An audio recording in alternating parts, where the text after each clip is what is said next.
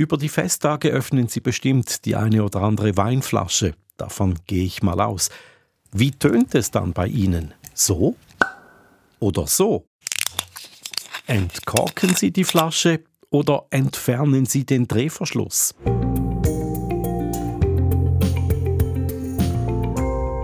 Die Weinflasche entkorken, ein sinnlicher Moment.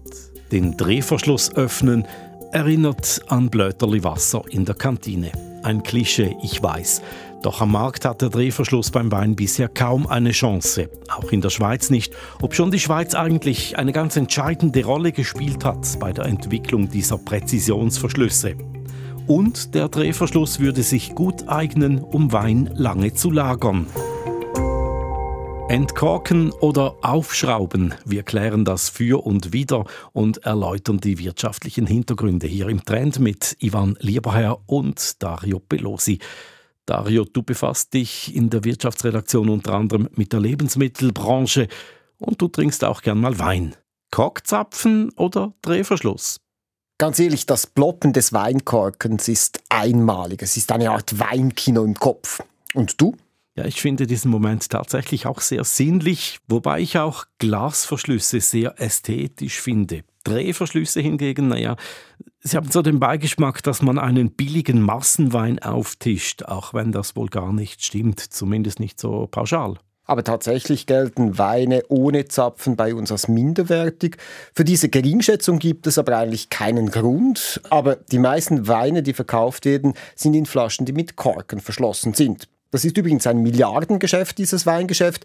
Man geht davon aus, dass dieses Jahr zum Beispiel weltweit Wein für fast 280 Milliarden Franken gehandelt wurde.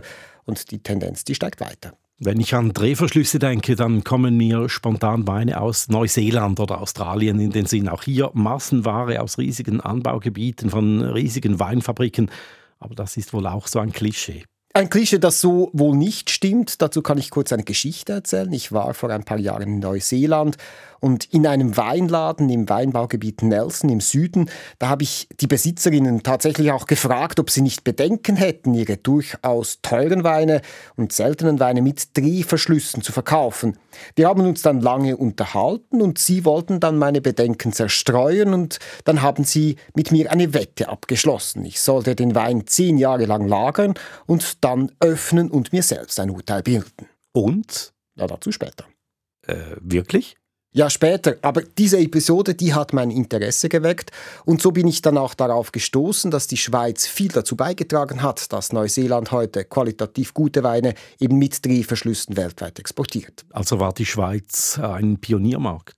Nicht wirklich ein Markt, aber die Forschung und Entwicklung dieser Drehverschlüsse, die fand hier statt. Die damalige Forschungsanstalt Wädenswil war eine wichtige wissenschaftliche Partnerin für Langzeitversuche. Das wäre heute dann Agroskop, das Kompetenzzentrum für Forschung in der Landwirtschaft.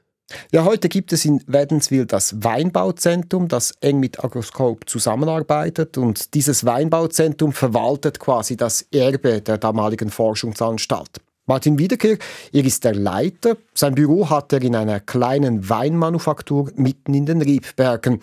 Und er hat mir bestätigt, dass in Wädenswil bereits vor 60 Jahren mit Weinverschlüssen geforscht wurde. Schon in den 60er und Anfang 70er Jahren wurden an der Forschungsanstalt in Wädenswil dazumal äh, diese Versuche gefahren und man konnte durchaus nachweisen, dass es da Unterschiede gibt. Dabei zitiert Martin Wiederkehr aus alten Jahrbüchern aus dem Archiv des Weinbauzentrums und da zeigt sich auch, dass verschiedene Arten von Drehverschlüssen getestet wurden, auch Schweizer Produkte. Man hat dazu mal, ähm, ich, ich, zitiere auch hier ganz kurz, einen Hoffmann-Drehverschluss äh, probiert, den Alcoa-Drehverschluss, man hat den Steel Cap Pillar Proof probiert, man hat den Ernst-Drehverschluss probiert und den AO Cap 330 Drehverschluss sowie einen AO 310 Kronkork Plastikdrehverschluss ausprobiert. Das war 1970, vor bald 53 Jahren, wo man das schon ausprobiert hat. Von Alcoa bis AOCAP 310, eine Wissenschaft für sich also. Ja, und in der Schweiz gab und gibt es ja ein langjähriges Wissen in der Industrie rund um eben solche Präzisionsprodukte. Hat vielleicht auch den Zusammenhang, dass die Schweizer Maschinenindustrie immer an vorderster Front auch in Sachen Genauigkeit und Exaktheit äh, gearbeitet hat. Weil das ist ein hochtechnologischer Verschluss, den man hat und da müssen alle Komponenten bestens zusammenspielen, sonst ist ein Drehverschluss eben nicht dicht. Was ist denn so kompliziert an einem Drehverschluss aus Aluminium? Ja, es ist eben nicht nur einfach eine Flasche mit Gewinde und eine Aluhülse drüber. Martin Wiederkehr erklärt das so. Im Inneren eines Drehverschlusses hat es eine Dichtung drin. Diese Dichtung die muss mit einem bestimmten Anpressdruck auf das Glas kommen. Dann sind das meistens sogenannte Multilayer-Dichtungen, das heißt, es hat verschiedene Schichten. Da muss man natürlich mit verschiedenen Kunststoffen äh, arbeiten, dass dort eine möglichst äh, gute Dichtigkeit vom, von der Flüssigkeit ist, dass aber auch noch zum Teil eine, eine bestimmte Menge an Luftsauerstoff eben drin ist, damit die Weine auch ein bisschen altern können. Und dann darf der Verschluss auch nicht mit zu viel Druck angebracht werden, weil eben sonst das Gewinde zerschnitten wird und die Weinflasche so undicht ist. Und dann wurde Wein in die Flaschen abgefüllt und unterschiedlich verschlossen. Es ist etwas komplizierter.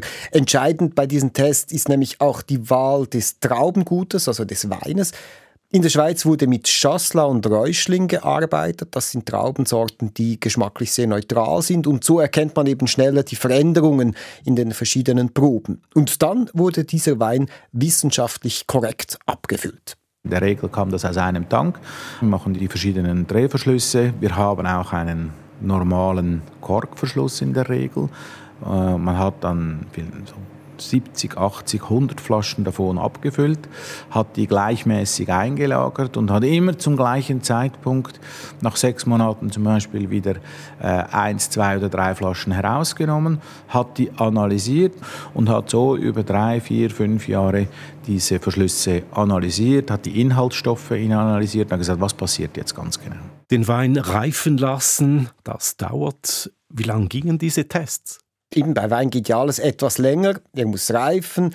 Man musste auch herausfinden, ob der Wein beim Altern Unterschiede aufzeigt. Die Versuche dauerten somit über 20 Jahre und der Blick in die Jahrbücher, der zeigt dann auch, zu welchen Ergebnissen die Forschung in der Schweiz kam.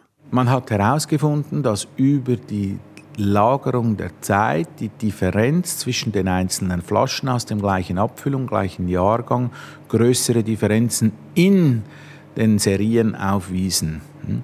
Das heißt nicht, dass der Kork per se schlecht ist. Das kann es auch nicht sein, sonst hätte man das nicht schon 200, 300 Jahre äh, benutzt gehabt. Aber man hat gefunden, dass es durchaus Alternativen gibt. Martin Wiedekehr hat für uns dann auch den Weinkeller des Weinbauzentrums durchforstet und eine Reihe von verschiedenen ziemlich alten Weinflaschen aufgereiht.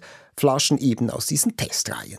Ich habe aus dem äh, äh, Keller der, der, ehemaligen Eidgenössischen Forschungsanstalt, heute Agroskop, einen äh, Riesling Silvaner oder wie die Sorte auch heißt, Müller-Thurgau 1987. Das ist jetzt ein 37-jähriger Wein, eine Auslese aus dem gleichen Tank. Eine mit Kork verschlossen und eine mit Drehverschluss verschlossen. Was mir jetzt da auffällt, einerseits der Kork hat eine gewisse Patinierung und auch äh, der Füllstand hat sich verändert gegenüber des Drehverschlusses. Sind das so die Standardänderungen, die man dann eben nach 40, 50 Jahren erwarten kann? So ist das. Man sieht das ganz gut auf der, auf der Flasche, dass, ähm, dass uns ca. 4-5 cm äh, fehlen. Das, äh, die Flüssigkeit ist durchdiffundiert durch den Zapfen. Ähm, und äh, wenn wir das beim Drehverschluss anschauen, die Füllhöhe ist immer noch tiptop hoch. Und wenn ich jetzt hier rüber schaue, da habe ich äh, zwei Chardonnays. Einmal ein Jahrgang 1985 und ein Jahrgang 1986. Das war das Übergangsjahr, wo wir vor Ort, vor allem auf den Weißweinen, umgeswitcht sind. Sie sehen, wir haben die Versuche 1970 begonnen und selbst in unserer Eigenproduktion ging es 15 Jahre, bis wir überhaupt umgeswitcht haben. Und wenn ich jetzt so einen Wein öffnen würde, was würde mich erwarten? Das ist von Flasche zu Flasche verschieden. Vor etwa sechs Monaten haben wir eine kurze Degustation mit den 87er Riesling Silvaner gemacht und haben natürlich gesehen, dass wenn ich mehrere Flaschen 87er mit dem Drehverschluss öffne, dass praktisch alle Weine noch identisch sind, also von Flasche zu Flasche. Und wir haben beim Zapfen festgestellt, dass wir Unterschiede haben. Mal war es wunderbar, mal war es weniger schön. Und das ist, glaube ich, der, das Haupt, der Hauptmerkpunkt, dass ich beim Drehverschluss auch nach 15 Jahren noch das drin hatte, was ich mal abgefüllt habe. Das gibt die gewisse Sicherheit. Fazit also, die Flaschen mit Drehverschluss bleiben gut gefüllt und der Wein nimmt keinen Schaden. Wie kamen diese Ergebnisse damals an? Martin Wiederkehr hat ebenfalls in den Jahrbüchern einige Antworten darauf gefunden. Trotz der guten Ergebnisse war man damals auch skeptisch. Ich zitiere aus einer Tabelle: Erster Einblick beim Anblick eines Drehverschlusses auf Weinflaschen. Praktisch waren 68 Prozent, verstößt gegen Tradition 66 Prozent, befremdend 44, gute Idee 42 Prozent, schockierend 16 Prozent und eleganter Verschluss 11 Prozent. Also es hat eigentlich alles gehabt, was man sich vorstellen kann. Aber die Kritik war doch ziemlich vernichtend. Hatte man da Angst vor Neuerungen? Ja, und das erklärt wohl auch, weshalb sich der Drehverschluss damals nur beschränkt durchsetzen konnte, zumindest hier in Europa. Und das, obwohl man im Weingeschäft damals noch mehr Probleme hatte mit fehlerhaften Korken, also mit Korkgeschmack im Wein. Denn die Korkbranche, die hat auf die Wädenswiler Forschung quasi reagiert und an ihren Produkten gefeilt. Und die Wahrscheinlichkeit die ist nun geringer, dass ich wegen Korken einen schlechten Wein habe.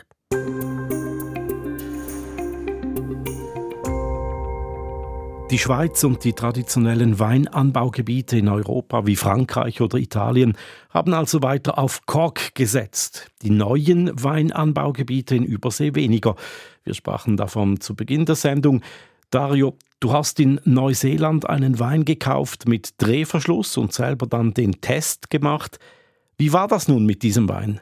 Ich habe nach fünf Jahren eine erste Flasche geöffnet, die war einwandfrei. Und vor der Sendung dann noch einen zehnjährigen Pinot Blanc. Also da haben wir einen Greenhau Pinot Blanc aus dem Jahr 2012. Pinot Blanc, das ist eigentlich eine Rebsorte, die ursprünglich in der Genfersee-Region angebaut wurde. Eine eher seltene Sorte. Ein äh, Bio-Wein, lange in großen Eichenfässern ausgebaut. Also wenn ich jetzt da die Erwartung habe, dann sollte das eigentlich ein bisschen ein brotiger Wein sein mit Röstaromen, dennoch eine gewisse Würzigkeit und Frische haben. Und wenn ich jetzt daran schnuppere, habe ich tatsächlich diese typische Würzigkeit, diese Frische, diese Zitrusaromen, die da rauskommen. Und das ist durchaus erstaunlich, dass nach zehn Jahren dieser Wein immer noch so frisch riecht. Die Frische ist also geblieben. Hast du das den beiden Weinverkäuferinnen in Neuseeland auch bereits mitgeteilt? Ich habe natürlich nach dem Test versucht, die beiden Weinverkäuferinnen noch zu erreichen. Das hat aber leider nicht geklappt, denn der Laden, der musste während der Pandemie scheinbar seine Türen schließen. Aber auch Martin Wiederkehr hat bei meinem Besuch im Weinbauzentrum quasi einen Beleg in der Flasche mitgebracht, dass eben auch Weine mit Marktwerten von über 700 Franken ohne Korken auskommen. Ich habe Ihnen eine Flasche Henschke Hill of Grace 2005 mitgebracht, mit einem Drehverschluss verschlossen. Wenn sich ein Produzent dazu entschließt, das zu machen, dann zeugt das auch von Mut und von einem gewissen Wissen über Flaschenverlüsse. Diese Flasche haben wir selbstverständlich, oder leider muss ich sagen, nicht degustiert und mitgebracht hast du sie leider auch nicht. Bei Weinen aus Übersee, der sogenannten neuen Welt, sind Drehverschlüsse etabliert. Bei uns findet da ein Umdenken statt. Ja, du hast die Reaktion vorher von uns gehört, aber ich wollte noch die Sicht eines Profis einholen. Ich bin in die Weinhandlung Schubiweine in Luzern gefahren. Das ist ein Familienunternehmen in der vierten Generation, das vor allem private Kundinnen und Kunden bedient. Ich bin mit Inhaber Pius Schumacher in den Verkaufskeller gestiegen und wollte erst von ihm wissen, ob sein Sortiment Weine aus der ganzen Welt umfasst, also potenziell eben auch Weine mit Drehverschluss vertreten sind. Also wir haben ein Sortiment von über 3000 verschiedenen Weinen aus der ganzen Welt, wobei die Tendenz in den letzten Jahren, die ist klar Richtung Europa und auch Richtung Schweiz. Aktuell ist aber sicher Italien, Toskana, das sind die Regionen, die eigentlich sehr nachgefragt sind. Als ich mich da vorher umgeguckt habe, Sie haben so eine Degustationsbar und da habe ich auf der Bar keine Flasche gesehen, die nicht einen Zapfen hat, also kein Schraubverschluss. Warum nicht? Auf der Bar bei uns stehen vor allem Rotweine. Rotweine, vor allem qualitativ hochstehende Rotweine, werden heute hauptsächlich mit Korken verschiedenster Art verschlossen. Bei den Weißweinen sieht es etwas anders aus. Da gibt es doch sehr viele, die Schraubverschluss haben und die wir auch mit Schraubverschluss anbieten. Teure Weine, wieso die nur mit Kork? Eigentlich wäre ja der Schraubverschluss einfach sogar der sichere Verschluss. Ja, das ist korrekt. Der Schraubverschluss äh, ist eigentlich der hermetisch abschließende Verschluss für eine Flasche Wein. Die lässt dem Wein dann aber auch keinen Spielraum bei der Alterung. Der Wein kommt in die Flasche und bleibt relativ lange so stabil, wie er abgefüllt wurde. Das ist bei vielen Weißweinen, vor allem bei jungen, fruchtigen Weißweinen, sehr erwünscht. Bei den meisten Rotweinen ist aber die Alterung förderlich für den Genuss des Weines und da ziehen die Produzenten einen Verschluss mit Kork vor. Könnten Sie bei den Kundinnen und Kunden Weine mit Schraubverschluss verkaufen? Die kommen ja daher, wollen einen Qualitätswein und dann, anstatt dass Sie ihn an der Bar öffnen mit dem Zapfenzieher, drehen Sie am Schraubverschluss. Geht das überhaupt? Also bei unseren Kunden ist es klar, Rotwein mit Kork, bei den Weißweinen, da ist man eher bereit, auch einen Schraubverschluss zu akzeptieren. Und Sie als Verkäufer und Weinkenner, was ist es mehr? Ist es der Kopf, der das macht oder der Bauch, der das Ploppen hören will des Zapfens? Es ist eine Kombination der beiden Dinge. Einen Rotwein öffnen mit einem Korkenzieher, das macht schon mal Spaß, das macht ein bisschen Lust, den Wein zu trinken. Auf der anderen Seite haben wir den Schraubverschluss, wo man eben die Garantie hat, dass er keinen Kork hat. Das wäre schön. Aber heutzutage haben wir mit den technischen Innovationen im Korkbereich die Möglichkeit, einen Kork zu produzieren, der eben diesen Korkgeschmack fast zu 100 auch ausschließt. Und äh, viele Weine werden heute mit diesen sogenannten Diams-Korken verschlossen. Sie sagen, Zapfen ist nicht gleich Zapfen, aber dennoch Kork ist Kork. Wie funktioniert denn das ganz grob? Also ein Diamszapfen ist äh, ein Zapfen, der wird produziert aus geschrotetem Kork. Dieses Korkmaterial äh, wird dann sterilisiert und sensorisch neutralisiert, sodass die Moleküle, die eigentlich diesen Korkgeschmack äh, hervorrufen können, eliminiert werden. Es gibt diese Korken dann in verschiedensten Formen für Wein, für Champagner und auch mit verschiedenen Durchlässigkeiten. Durchlässig sollte der Zapfen ja oder Kork nicht sein, dass er den Wein durchlässt, aber einen gewissen Anteil an Sauerstoff darf durch den Kork gehen was für die Alterung des Weines dann wieder förderlich ist. Wir haben ja vorher in die Kiste geschaut, wo Sie die Zapfen reinwerfen, wenn Sie eine Flasche öffnen am Degustationstisch. Und da hält sich ja eigentlich der Naturkork und dieser geschrotete Kork praktisch die Waage. Ja, ich denke, im eher günstigeren Bereich bis vielleicht 30 Franken werden diese geschroteten Korken sehr, sehr viel gebraucht. Wenn es dann ähm, zu den exklusiveren Weinen geht, Bordeaux zum Beispiel, werden sehr viele Naturkorken noch gebraucht. Aber das Risiko besteht ja dann da, dass man eher dann den Korkgeschmack hat, gerade bei sehr hochklassigen Weinen. Das ist ja ein bisschen ein Widerspruch. Ja, das ist so. Dann ist der Produzent auch eher bereit und in der Lage, für einen Korken mehr zu bezahlen. Und da ist dann das Risiko, dass ein solcher Wein Korkgeschmack hat, auch wieder kleiner. Das heißt also, Drehverschlüsse haben nach wie vor einen schweren Stand.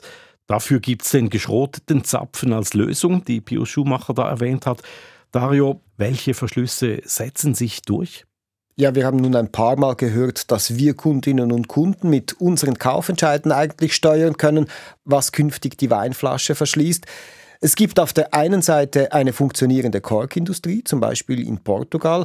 Wenn man diese Zapfen aber einfach wegwirft, dann muss man sich eben fragen, ob das langfristig Sinn macht, Korken in dieser Menge zu produzieren. Martin Wiederkehr von der Weinmanufaktur könnte sich da eine Trendwende vorstellen. Flaschenverschluss und hängt immer zusammen mit der Nachfrage. Solange es Leute gibt, die das kaufen, wird es auch hergestellt.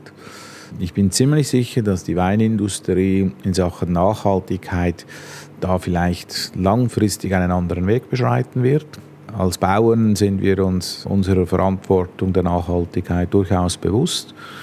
Und da sind intern in den technischen Gremien sind viele Diskussionen im Moment hängig.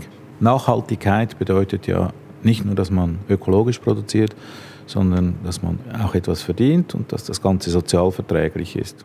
Und dann gäbe es ja auch noch Kunststoffzapfen oder eben diese edlen Glasverschlüsse. Haben die eine Chance?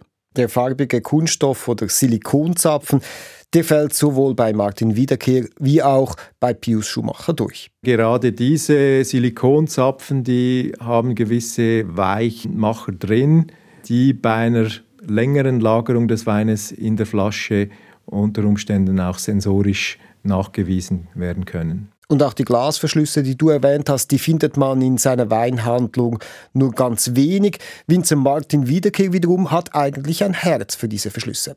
Ich finde das ja einen absoluten Hammerverschluss, aber hat sich am Markt nicht durchgesetzt. Die Frage wurde eigentlich aus meiner Sicht nie irgendwie richtig geklärt.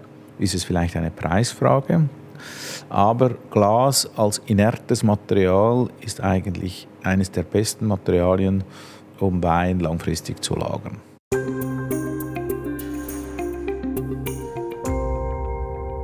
Fassen wir mal zusammen. Der Drehverschluss auf Weinflaschen ist dank Schweizer Forschung und Technik groß geworden.